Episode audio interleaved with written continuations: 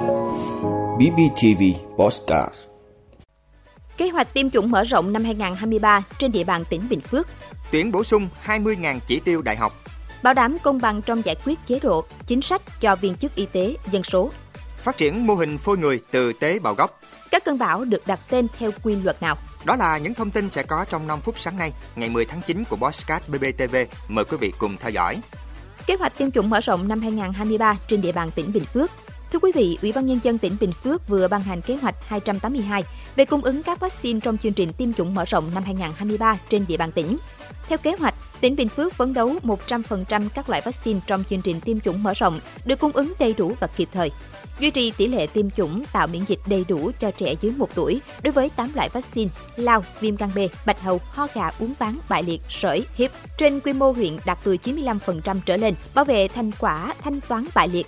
duy trì thành quả loại trừ uống ván sơ sinh và loại trừ bệnh sởi trong tương lai. Ủy ban nhân dân tỉnh giao Sở Y tế là đầu mối triển khai kế hoạch, theo dõi kiểm tra, giám sát việc thực hiện, đồng thời chủ trì phối hợp với các sở ban ngành, hội đoàn thể tỉnh và Ủy ban nhân dân các huyện, thị xã, thành phố đề xuất tham mưu Ủy ban nhân dân tỉnh phân công trách nhiệm cụ thể cho từng cơ quan, đơn vị, địa phương trong việc thực hiện mua vaccine trong chương trình tiêm chủng mở rộng theo đúng quy định khi có yêu cầu, triển khai đào tạo tập huấn cán bộ y tế tham gia tiêm chủng theo hướng dẫn của Bộ Y tế, đảm bảo tiêm chủng an toàn, hiệu quả, không để lãng phí vaccine, đảm bảo công tác xử lý rác thải sau tiêm chủng theo quy định.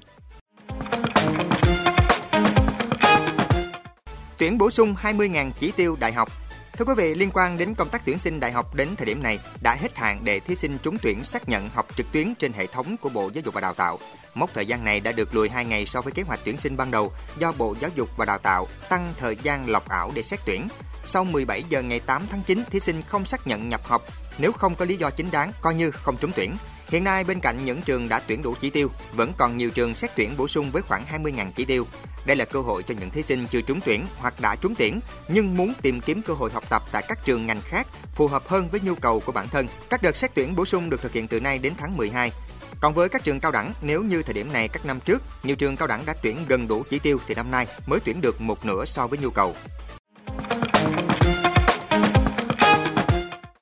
Bảo đảm công bằng trong giải quyết chế độ chính sách cho viên chức y tế dân số,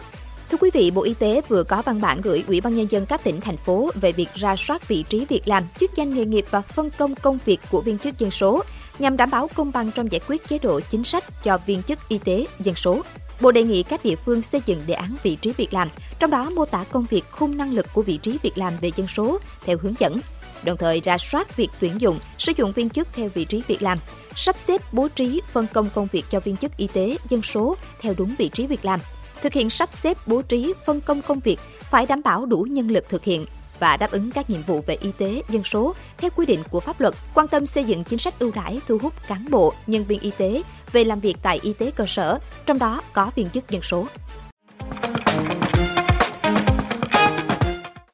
Phát triển mô hình phôi người từ tế bào gốc Thưa quý vị, các nhà khoa học ở Israel đã tạo ra mô hình phôi người từ tế bào gốc trong phòng thí nghiệm mà không cần sử dụng đến tinh trùng, trứng hoặc tử cung. Nghiên cứu này mang đến cái nhìn độc đáo về giai đoạn đầu của quá trình phát triển phôi thai. Nhóm nghiên cứu tại Viện Khoa học Weizmann của Israel cho biết, mô hình phôi người được tạo ra từ tế bào gốc nhìn giống như một phôi thai ở ngày thứ 14. Mô hình này mô phỏng chính xác tất cả đặc tính và thành phần cơ bản của giai đoạn phát triển này, gồm nhau thai, túi noãn hoàng, túi màng đệm và các loại mô bên ngoài cần thiết để tạo điều kiện thuận lợi cho sự phát triển liên tục và khỏe mạnh. Giáo sư Jacob Hanna, Viện Khoa học Weizmann Israel cho biết, về cơ bản, phôi người tạo ra tất cả các cơ quan của nó vào tuần thứ 5 của thai kỳ, nhưng đến nay chúng ta chưa hiểu rõ về cách hình thành các cơ quan và gần như không thể nghiên cứu giai đoạn này vì phôi thai rất nhỏ. Bên cạnh đó cũng có những hạn chế về mặt đạo đức. Vì vậy, mục tiêu của nghiên cứu này là tạo ra một số loại mô hình thay thế từ tế bào, tế bào gốc và cố gắng tạo ra một mô hình phôi người. Nhóm nghiên cứu cho biết, công trình này có thể cung cấp các thí nghiệm không thể thực hiện được trên phôi sống, chẳng hạn như kiểm tra tác dụng của thuốc đối với quá trình mang thai, tìm hiểu rõ hơn về sảy thai và các bệnh di truyền, thậm chí giúp các nhà khoa học có thể phát triển các mô và cơ quan kế ghép trong tương lai.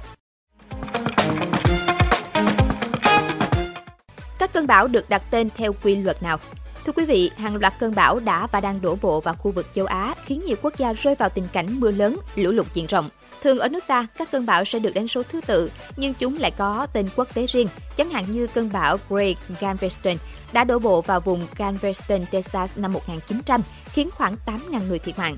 Cơn bão sẽ được đặt tên khi đạt đến một sức gió tối đa, đã ít nhất từ 39 dặm, tương đương 62,76 km/h, khiến nó trở thành cơn bão nhiệt đới. Các cơn bão nhiệt đới vẫn giữ nguyên tên của chúng nếu chúng tiến triển thành bão cuồng phong với sức gió duy trì ít nhất 74 dặm, tương đương 119 km/h. Mùa bão tại Đại Tây Dương năm 2023 bắt đầu vào ngày 1 tháng 6, với cơn bão đầu tiên trong danh sách được đặt tên là Arwen và cơn bão cuối cùng là Whitney.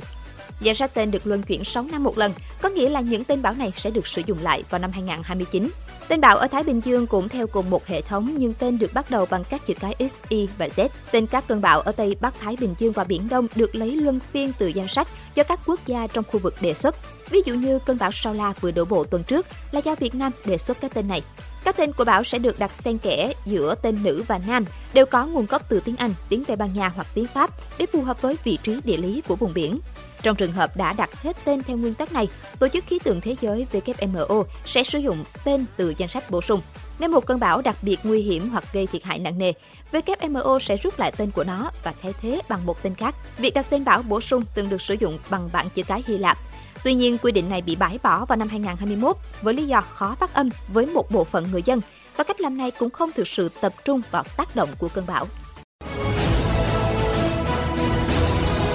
quý vị đã luôn ủng hộ các chương trình của Đài Phát thanh truyền hình và báo Bình Phước. Nếu có nhu cầu đăng thông tin quảng cáo ra vặt, quý khách hàng vui lòng liên hệ phòng dịch vụ quảng cáo phát hành số điện thoại 02713 887065.